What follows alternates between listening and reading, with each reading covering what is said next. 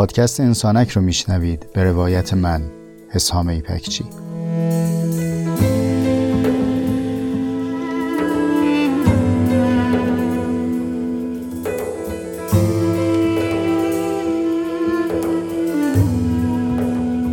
پادکست انسانک مجموعی از جستارهای صوتی است که توی اون تجربیات زیسته و روزمرگی هامون رو با عمقی کمی بیش از معمول روایت می‌کنم.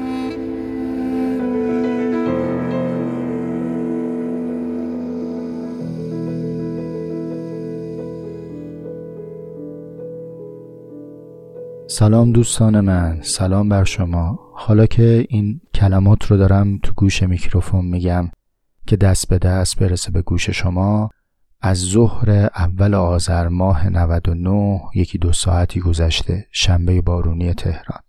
اگر دنیا به کام ما بود که باید اپیزود اکنون منتشر شده بود اما چه کنیم که ما به کام دنیاییم؟ آدمی زادیم دیگه. پامون رو همین زمینه. سربالایی داره سرازیری داره سنگ لاخ داره چمنزار داره شورزار داره. حال خوب داریم حال بد داریم کسالت داریم سلامت داریم. تو همین بالا پایین ها آدم شدگی رو تجربه می‌کنیم. آدم بودگی به همینه. اصلا تفاوت آدم با جز آدم به همین تنوع احواله. به همین وسعت دامنه چشیدنه. گاهی فکر می‌کنم مثل تخت پاره ایم روی موج حادثه ها شب که چشم میبندیم بیخبریم که صبح در ساحل کدوم حادثه ای چشم باز می‌کنیم. نه چنان نمی‌فهمیم که تنوع حوادث به همون فشار نیاره. نه چنان می‌فهمیم که حادثه ها غافلگیرمون نکنه. همین حالا که من دارم با شما صحبت می‌کنم قریب به یک سال از پیدایش ویروس کرونا گذشته. نمی‌دونم می‌دونید یا نه. بعد از یک سال که میلیون ها آدم درگیر شدن. ده ها هزار نفر انسان کشته شدن. حالا اگر بهمون بگن که این همه حادثه مجموعا زیر سر ویروس هایی است که اگر همشون رو در عالم دور هم جمع بکنیم میشه اندازه یه دونه قاشق غذاخوری یعنی میشه فانتزی ذهنیمون این باشه که همه روی یه قاشق جا بشن از این سیاره پرت شن بیرون. باورتون میشه به این سادگی زیر و زبر شده باشیم. اینه که میگم آدم زاده ایم دیگه. بعد با خودم گفتم که یه متنی چیزی منتشر کنم. بگم که الان خیلی کوک نیستم. یه چند سباهی چند روزی با تاخیر اپیزود منتشر میشه. بعد گفتم از کجا معلوم؟ از کجا معلوم که فردا به امروز نگیم خوب؟ نه؟ مگه کم تجربه این چنینی داشتیم؟ روزهایی رو گذروندیم بهش گفتیم سخت. فرداهای اومده گفتیم اون سخت قبلیه اصل بود کاش برگردیم همونجا. اینطور شد که بنا کردم به بداه گویی. نه اینکه بی فکر و مطالعه مزاحم عمر شما بشم ولی برخلاف چند اپیزود اخیر این یکی دیگه خیلی نظم و نسق و نوشته نداره. گپ می‌زنیم با هم دیگه. امیدوارم که آخرش به رو سفیدی ختم بشه. ای کرده تو مهمانم در پیش ترا جانم. ای کرده تو مهمانم در پیش ترا جانم. سان روی که حیرانم من خانه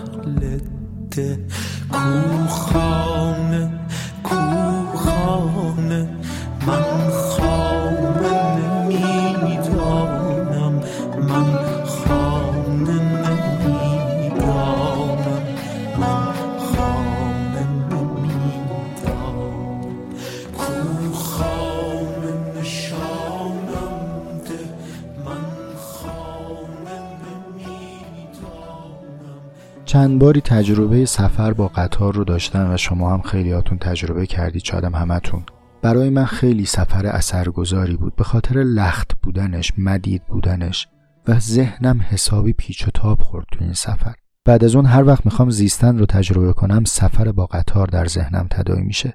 گویی که آدمیزادیم مسافریم در مکانمندی کوپه در زمانمندی ریل در جریان. به کجا؟ نمی‌دونم. آروم آروم چشم باز می‌کنم مثل گنگی که از خواب بیدار میشه. پلک می‌زنم چشم باز می‌کنم. آهسته آهسته تصویر اطراف رو می‌تونم در چشمم هضم کنم. کسانی رو می‌بینم که قبل از من سوار کوپن. خیره خیره نگاهشون می‌کنم. یکیشون میگه بگو بابا. یکی دیگهشون میگه قربونت برم مامان. اینطوره که من کم کم می‌فهمم که با مسافرین قبل از خودم در این کوپه نسبتی دارم. مهربانی می‌کنند. حیاتم به حیاتشون گره خورده است. مدت مدیدی رو باهاشون زندگی می‌کنم ازشون اثر میپذیرم. این اولین نسبت هایی است که درک می‌کنم و البته شاید هر از گاهی پس پنجره بیرون رو نگاه می‌کنم می‌بینم سفر جاری است. مدتی میگذره پا می‌گیرم. از این کوپه به اون کوپه. نسبت های جدید تعریف میشه برام. همسایه ها اینوریا اونوریا. کم کم به جز به پارسیدن به دل می‌رسم دل میبندم. دوست پیدا می‌کنم. بعد تو این دوستا به خاص می‌رسم. دل میبندم. دخترک کوپه بغلی پسرک کوپه جلویی. باز این نسبت ها بزرگتر میشه. اما هر چه که این سفر مدیدتر میشه و سن من هم بالاتر میاد نگاه مبهمم به بیرون طولانی تر میشه. این بیرون چه خبره؟ کجا داریم میریم آخه؟ تلنگر شاید جایی می‌خوره که حس می‌کنم که بعضیایی که می‌دیدم و دیگه نمی‌بینم. فلانی کو؟ پیاده شد. پیاده شد یعنی چی شد؟ نمی‌دونم. کجا رفت؟ نمی‌دونیم. از کی بپرسم؟ نمی‌دونیم. هیچ پیاده ای دوباره سوار نشده. هر کس یک بار پیاده میشه و برای همیشه. اینجاست که خیره خیره دوون دوون میدوم پشت پنجره بیرون رو نگاه می‌کنم. نمی‌دونم از پنجره قطار تاریکی صحرا رو نگاه کردید یا نه. سیاهی سیاهی سیاهی. اونقدر سیاهیه که شیشه قطار رو آینه می‌کنه. هرچی نگاه می‌کنی خودت رو می‌بینی. دماغ چسبیدت به شیشه چشمای خیره خیرت چسبیده به شیشه. هر از گاهی یه تیرک چراغداری یک نور کمسوی یه لکه شناخته شده اون وسط می‌بینی و ترت میشه. اونم هنوز اونس نگرفته قطار تلق تلق تلق تلق گذشته. چطور زندگی کنیم در این انبوه تاریکی؟ سراسیمه برمیگردی از پشت سریات سوال می‌کنه که آخه واسه شما سوال نیست کجا داریم میریم. نگاه می‌کنی می‌بینی. او چه خاله بازیه. یه ده سرشون گرمه. غذای امروز بوفه چیه؟ دیشب شامش چرب بود. به نظرت امروز ناهار چی میدن؟ من می‌خوام امروز ناهار دو تا بگیرم. اگه بتونیم کوپمون عوض کنیم بریم فلان واگن چقدر بهتر میشه. سرگرم سرگرم. حالا این میونه بعضیا میگن آقا ما بیرون رو دیدیم خبر داریم. باور کنم. باور نکنم. راست میگن دروغ میگن. اون چه که این تاریکی رو برای ما تحمل پذیر می‌کنه این سفر با قطار رو برای ما تحمل پذیر می‌کنه اینه که بتونیم نسبت بین خودمون و دیگر چیزها رو پیدا کنیم. به این نسبت یافتن بین خود و جز خود میگیم شناخت. اینکه به فلانی میگیم آشناست. دیدید؟ وسط غریبه ها آشنا می‌بینی دلت گرم میشه؟ آشنا می‌بینی به چی دلت گرم میشه؟ آشنا چی داره که دیگری نداره؟ این امن بودن با آشنا از کجا میاد؟ از چیزی جز آگاهی؟ از اینکه من او رو می‌شناسم نسبت خودم و او رو می‌دانم و با این نسبت معنوسم من چیزی جز شناخت پیدا نکردم که بگم می‌تونه سفر در این قطار زیستن رو برای ما تحمل پذیر کنه. هرچه ما نسبتهای بیشتری بین خودمون همسفرهامون کوپمون قطارمون ریلمون و محیطی که در اون جاری هستیم پیدا بکنیم انگار وحشت سفر برای ما کمتر میشه. اونچه که ما در اپیزود 23 پیرامونش صحبت کردیم در قلمروی شناخته.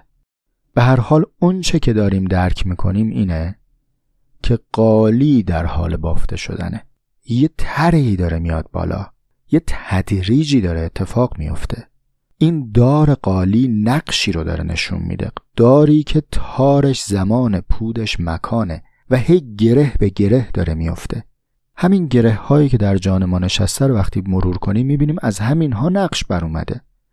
گره بیماری گره دلبستگی گره دلشکستگی گره وصل گره فراق گره پیروزی گره شکست. گره باختن گره ساختن از همینا نقش ما در اومده دیگه. و حالا می‌خوایم با هم پیش بریم کمی در این شناخت تعمل کنیم. تا وقتی بهمون به نگفتن که وقت پیاده شدنه لاقل از سفرمون لذت ببریم با گره هامون دوست باشیم. به قول فاضل خان نظری هم دعا کن گره از کار تو بکشاید عشق هم دعا کن گره تازه نیندازد عشق. یعنی همونی که گره باز می‌کنه خودش گره بعدیه. نه؟ همون لحظه ای که فکر می‌کنی حل شد گیر افتادی. هم دعا کن گره از کار تو بکشاید عشق هم دعا کن گره تازه نیفزاید عشق. قایقی در طلب موج به دریا زد و رفت. باید از مرگ نترسید اگر باید عشق. هم دعا کن گره از کار تو بکشاید عشق. هم دعا کن گره تازه نیفزاید عشق. هم دعا کن گره تازه نیفزاید عشق. قایقی در طلب موج به دریا زد و رفت. باید از مرگ نترسید. باید از مرگ نترسید اگر باید.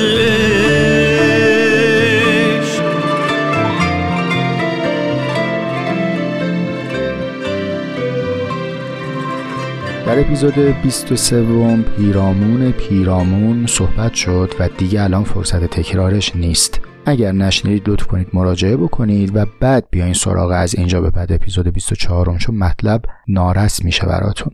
ماجرای شناخت در طول تاریخ اندیشه انسانی ماجرای خیلی پرفراز و فرودی است. بزرگترین چالش این بوده که ما دریابیم. آیا ذهن ما دقیقا و دقیقا جهان رو آنگونه که هست می‌شناسه؟ یا اینکه نه جهان بیرون از ما هست و چیزی است که نمی‌دونیم چیه. اما ما به قدر بزاعت و مقدورات ذهنی خودمون معنایی رو از او درک می‌کنیم. نمی‌خوایم الان توی این دعوا وارد شیم ولی تقریبا امروز دانش امروز متفق القوله که ما دسترسی به حقیقت جهان پیرامون نداریم بلکه با مقدورات خودمون با این حواسی که داریم با این فهم و فاهمه که داریم با نحوه پردازش عقلی که داریم یک تلقی از جهان داریم. و چون این تلقی بستر مشترکی داره یه اشتراک هایی داره می‌تونیم با هم در موردش صحبت کنیم.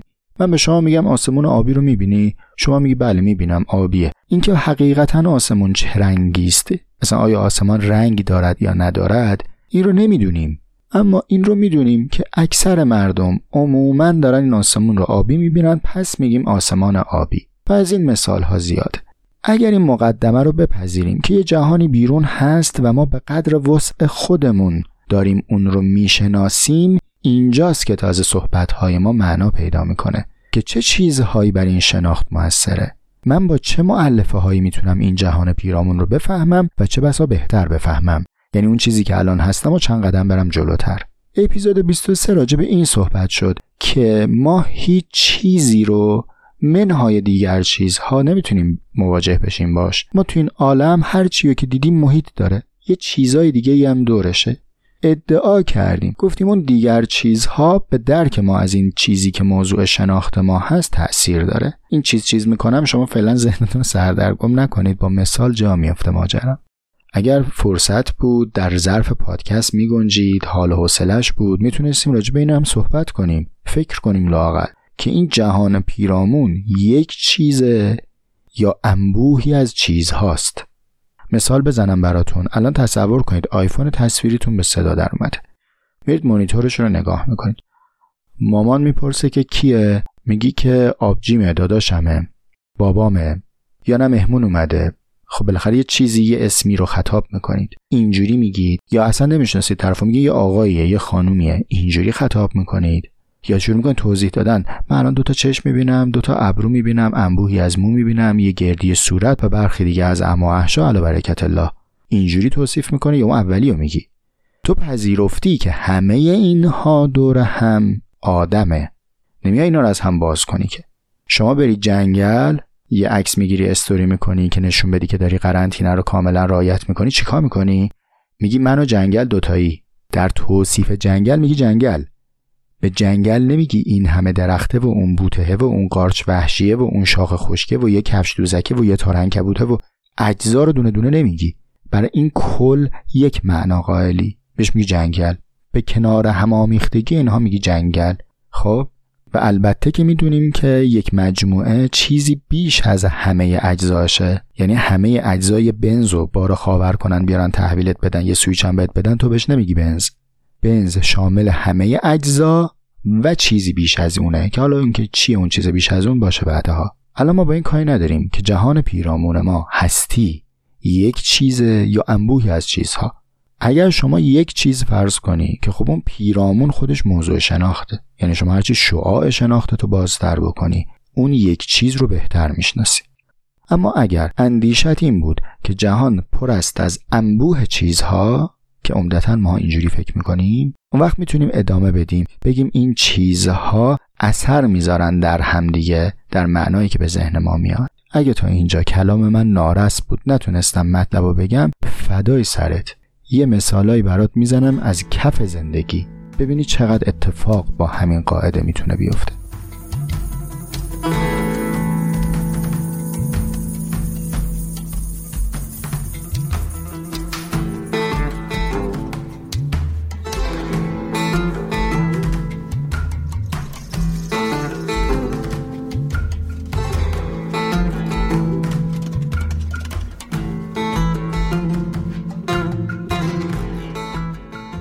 تا اینجا یه سربالایی رو با هم بالا اومدیم.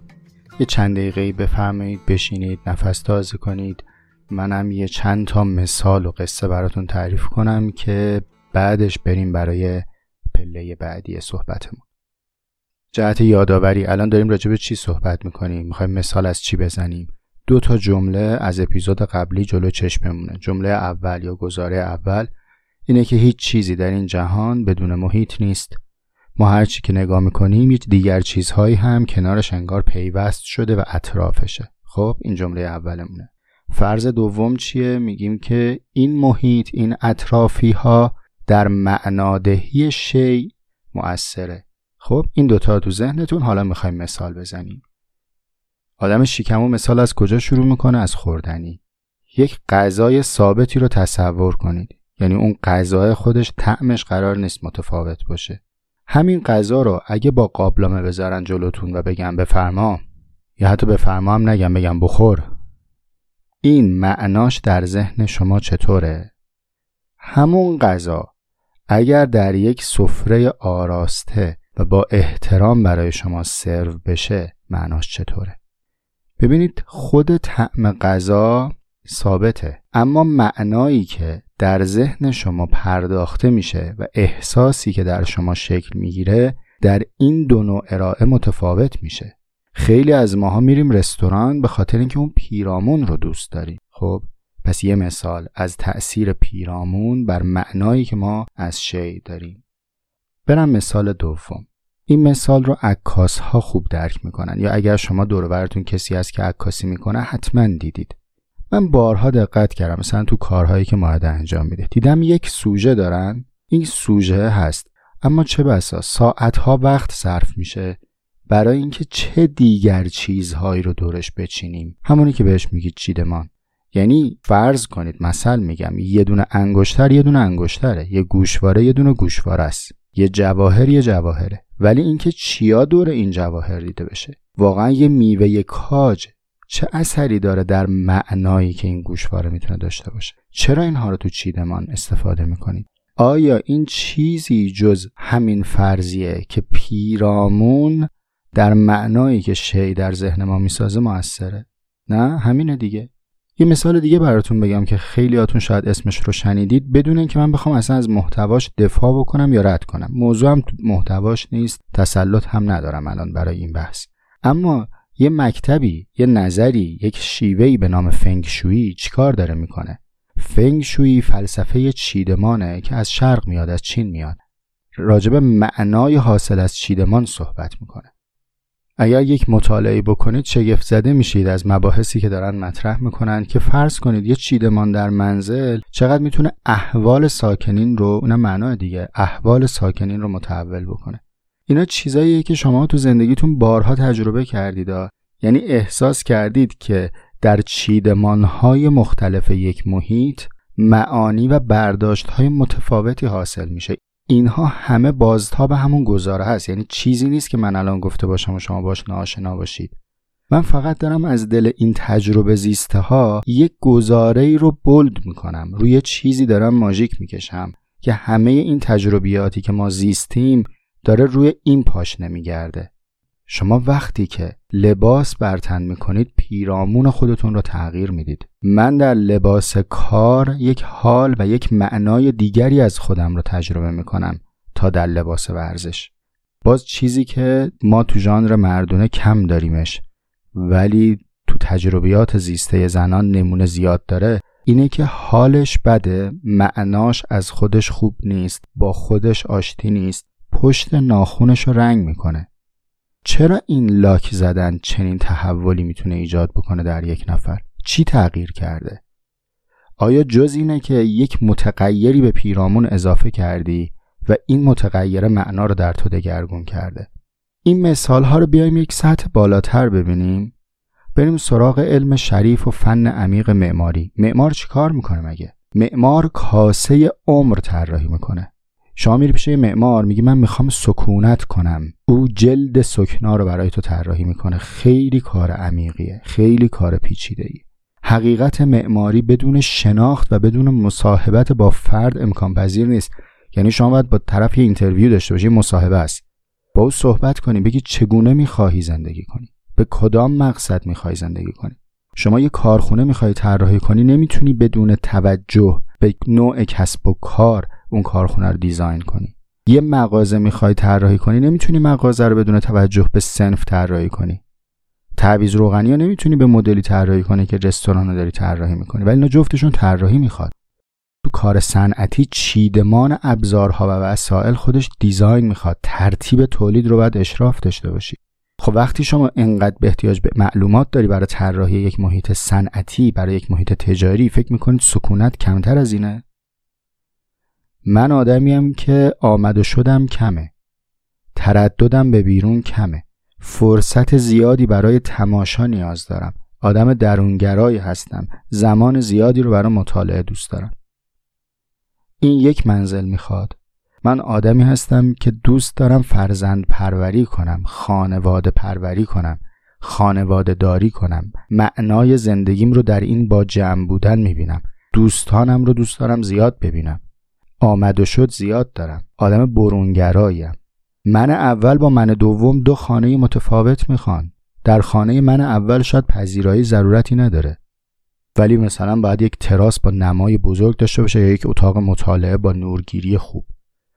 در خانه نفر دوم چه بسا احتیاج به تعدد اتاق داریم و مهمانخانه بزرگ. خب اینها چیه؟ این طراحی پیرامونه به خاطر اینکه این پیرامون اثر داره در معنای زیستن. حالا کاری ندارم الان چقدر از این اجرا میشه یا نمیشه من موضوعم در مورد وضع موجود نیست. نقاد امروز نیستم. من وصف کننده نقطه بایدم. میگم باید این گونه باشد.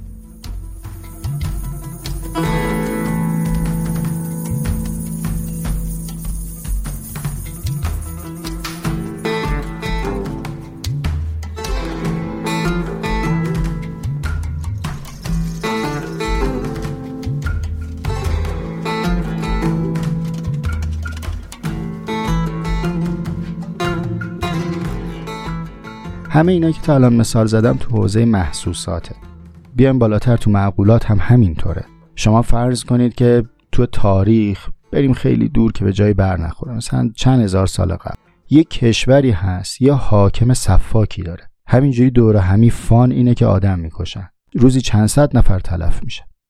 مردم این جامعه یک درکی از حاکمیت و عدالت دارن.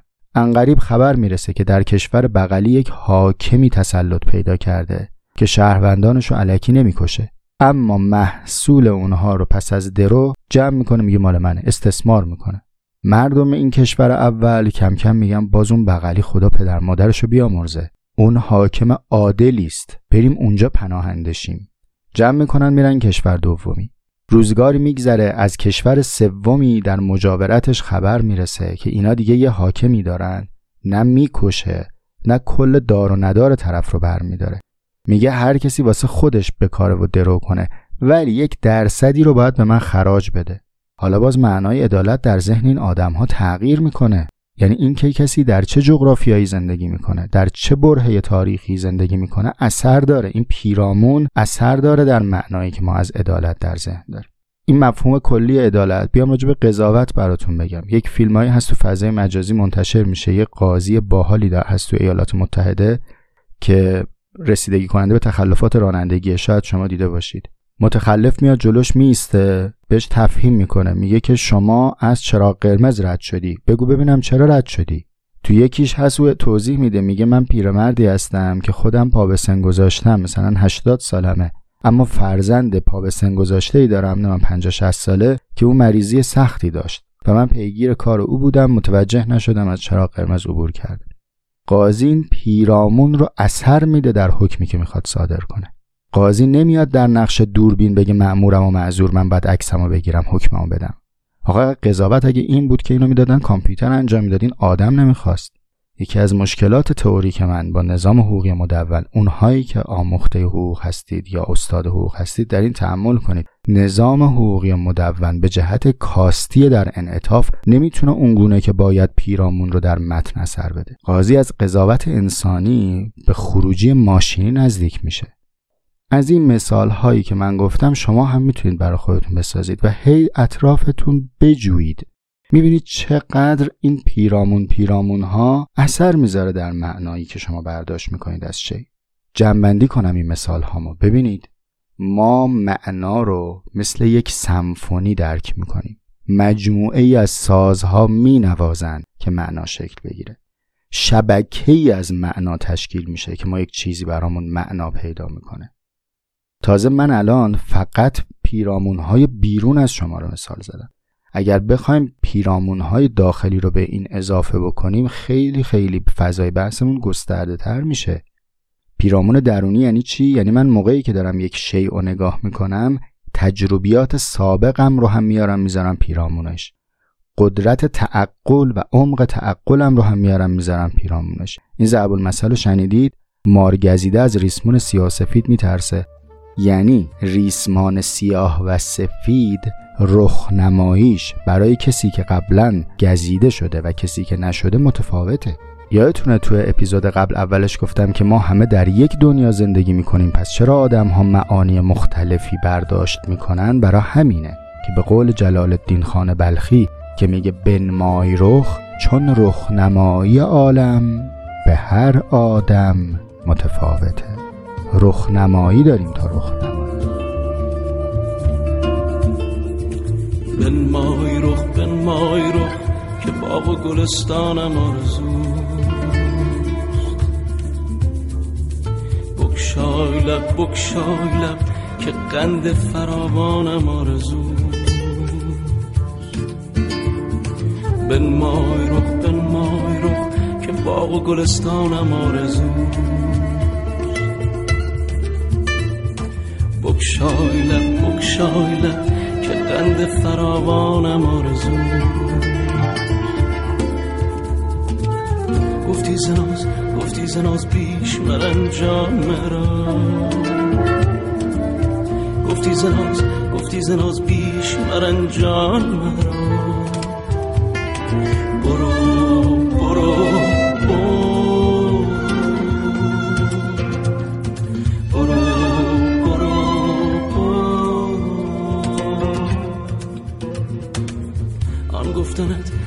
گفتنت که بیش مرن جانم آرزوست آن گفتنت آن گفتنت که بیش مرن جانم آرزوست به مای رخ به مای رخ که باغ و گلستانم آرزوست دوستای من رفیقای من به جان خودم اگر که دو اپیزود متوالی داریم پیرامون پیرامون صحبت می‌کنیم اینطور نیست که موضوع کم اومده باشه. حرف نگفته زیاده. تکرار و تاکیدمون از این بابه که معنا بلنده. اثرش زیاده. این بیت معروفی که از عالی جناب جلال الدین شنیدید و شنیدیم که بن مای رخ که باغ و گلستانم آرزوست بقیه غزل پیشکش. همین اولش که میگه بن مای رخ این بن رخ آداب داره رموز داره. اینطور نیست که من و شما در نقش سلطان عالم یک جایی در یک حال خماری نشسته باشیم و بگیم که بن رخ بعد از اون سمت هم یه کسی از غیب بگی که سلطان به سلامت باد. نمودیم نمودیم. اینطوریا نیست. جان کندن داره. قاعده داره. طی کردن راه داره. حالا این راه چیه؟ هستی خودش رو در آغوش گشوده میاندازه. آگاهی خودش رو در بغل باز میندازه. خب بابا باز کن دهن و بعد بگو لغمه رو بده. وقتی شما می‌خوای ادراک عمیقتری داشته باشی باید چشمتو بازتر کنی دیگه. این تصویر ظاهری که ما از چشم می‌بینیم که یه پلکی بر هم میفته و باز میشه. این ظاهر ماجراست. این ظاهر بی ارتباط با عمقش نیست. چشم باز میشه بازتر میشه بازترتر هم میشه. شما هر چی چشمت گشوده تر باشه میدان وسیع تری رو درک می‌کنی. درسته؟ این اصطلاح چشم باز خیلی قابل تعمل خودتون با همون شیوه هایی که پیش از این صحبت می‌کردیم مستاخهاشو تو محاوره در بیارید. میگن چشمتو باز کن. با چشم باز انتخاب کن. فلانی چشم بازی داره. خب این باز بودن چشم یعنی چیکار داره می‌کنه؟ یعنی داره شعاع بیشتری می‌بینه. شعاع بیشتر یعنی چه چیزهایی را ادراک می‌کنه؟ یعنی پیرامون می‌بینه. هرچه شما پیرامون گسترده تری رو ببینی معنای مرکزی که داری دریافت می‌کنی معنای عمیقتری خواهد شد. در چارچوب تنگ چیزی خوبه. وقتی که چشمت بازتر میشه و پیرامون می‌بینی همون خوب بد میشه. چه بسا کار به جایی برسه که شما هیچ فعلی رو نتونید به تنهایی بگید خوبه یا بده. فقط ناگزیرید در پیرامون خودش بسنجید. خوب و بدها بر اساس نسبت فعل با پیرامون و اثری که باقی می‌گذاره تعریف میشه. نه راست رو همیشه میشه گفت خوبه نه دروغ رو همیشه میشه گفت بده. الان یه حکایتی از گلستان سعدی به ذهنم اومد. این رو میگم یه روزی براتون و مثال داره راجبه همین قصه که با هم صحبت کردیم. اما اما اما می‌خوام پایان اپیزود 24 م به پرسشی پاسخ بدم که پایان اپیزود 23 مطرح شد. چه سالی مطرح شد؟ ما این همه صحبت از اثر پیرامون بر معنای یک شی گفتیم. اگر من در یک جمعی قرار دارم حتی اون پیرامون در معنایی که دیگران از من برداشت می‌کنن اثرگذاره. بعد پرسیدیم که آیا این قاعده عکسش هم صادقه؟ آیا من هم بر پیرامون اثرگذار هستم یا نه؟ منم مثل شما تو این دو هفته به این سوال فکر کردم. می‌خوام حاصل فکرم رو با شما در میون بذارم. شما هم لطف کنید حاصل فکرتون رو با من در میون بذارید. بیایم دوباره برگردیم به مثال رنگ ها یادتون میاد تو اپیزود قبل مفصل گفتم. اینکه رنگ سفید معناش در ذهن ما متغیر میشه. به چیزهایی میگیم سفید که در پیرامون بعدی دیگه بهش نمیگیم سفید. خب؟ فرض کنید یک اجتماعی رو دارید می‌بینید از مجموعه ای از آدم ها که لباس های متحد و شکلی پوشیدن. هر سنفی که لباس متحد و شکل دارن فرقی نمی‌کنه. فرض بفرمایید یه مجموعه از پزشکانن یه مجموعه از کارگران یه مجموعه از دانش آموزان ولی لباس هاشون همه همرنگ این لباس ها سفیده. اما نه سفید سفید سفید. حالا فرض بکنیم یک فردی اومده بر روی سن ایستاده و داره این جماعت سفید پوش در کنار هم رو نگاه می‌کنه. برداشتش همینه که یک جمعی با لباس سفید در برابر او ایستادن. با اون یک ناظر بیرونی. حالا کافیه یک نفر وارد این جمع بشه فقط یک نفر. همون برون وسط هم بشینه. اما این یکی واقعا پیرنش سفید سفید سفید باشه. می‌دونید چه اتفاقی میفته؟ نظم خاکستری اجتماع به هم می‌خوره. حالا وقتی که اون جمع می‌خوام به خودشون بگن سفید میگن ما سفیدیم. بعد خیره خیره اون یه نفر رو نگاه می‌کنن میگن ولی نه به این سفیدی. ایار سپیدی در جامعه عوض میشه. اون ناظر بیرونی اگر تا چند دقیقه قبل با قاطعیت می‌گفت که من در برابر شما سپید پوشان ایستادم از حالا به بعد ناگزیر تردید کنه از اطلاق کلامش کم کنه بگه من در برابر شما تقریبا سفید پوشان ایستادم چرا؟ چون یه سفید پوش واقعی الان این وسط هست که اگه به بقیه بگیم سفید خب این یه رنگ دیگه میشه اگه به این بگیم سفید اقرار کنیم به سپیدی این. خب اون بقیه دیگه اونقدر ایار ندارن از سفیدی. اگرچه بدون این مثال هم پاسخ سوال مثبت بود. ما یک متغیر اگر باشیم در این عالم که فقط ما تغییر کنیم همین ما پیرامون دیگر چیزها رو تغییر دادیم. همونطوری که من پیرامون تو هم تو هم پیرامون منی دیگه. وقتی تو تغییر می‌کنی پیرامون من تغییر کرده و معنای من هم تغییر می‌کنه. اما با مثال گفتم اگر وسط یک جماعت کارمند یک کسی یک کمی بهتر از بقیه کار کنه. اگر در میانه یک سنف کسی پاک دستتر از دیگران کار کنه انتظار ناظر رو تغییر میده. از بیرون که نگاه می‌کنی این سپیدتر دیده میشه.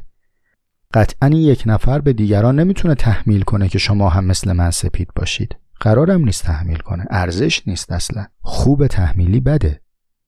اما لاعقل از حیث معرفتی ما داریم راجع شناخت صحبت می‌کنیم دیگه. از منظر شناخت شناسی در برابر نگاه هر تماشاچی منصفی نمایش داده.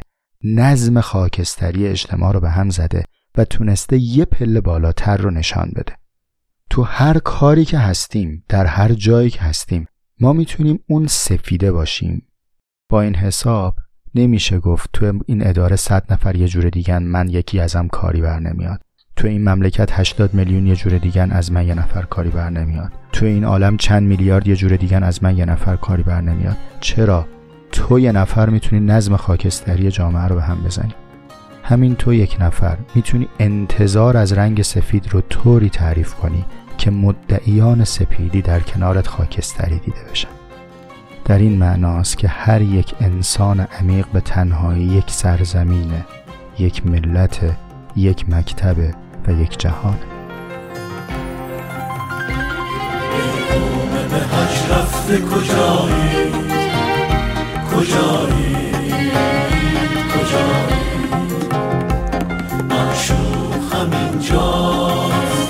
بیایی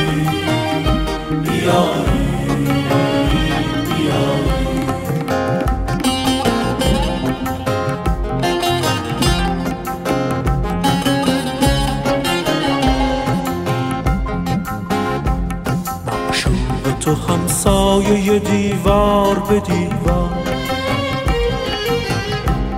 معشوق تو همسایه دیوار به دیوار. در بادی سرگشت شما در چه هوا؟ در چه هوا؟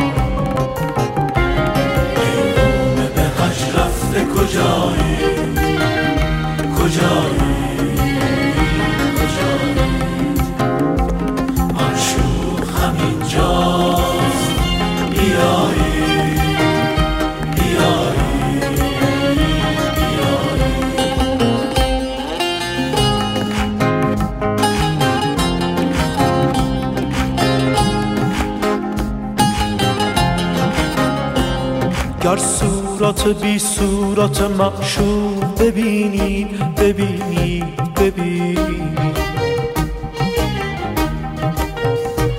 هم خاجه و هم بنده و هم قبل شمایی شمایی شما هم خاجه و هم بنده و هم قبل شما گر صورت بی صورت معشوق ببینی ببینید ببینید هم خاجه و هم بنده و هم قبل شمایی شمایید شما هم خاجه و هم بنده و هم قبل شما ای به حج رفته کجایی؟ کجایی؟ کجایی؟ همینجاست بیایی بیایی.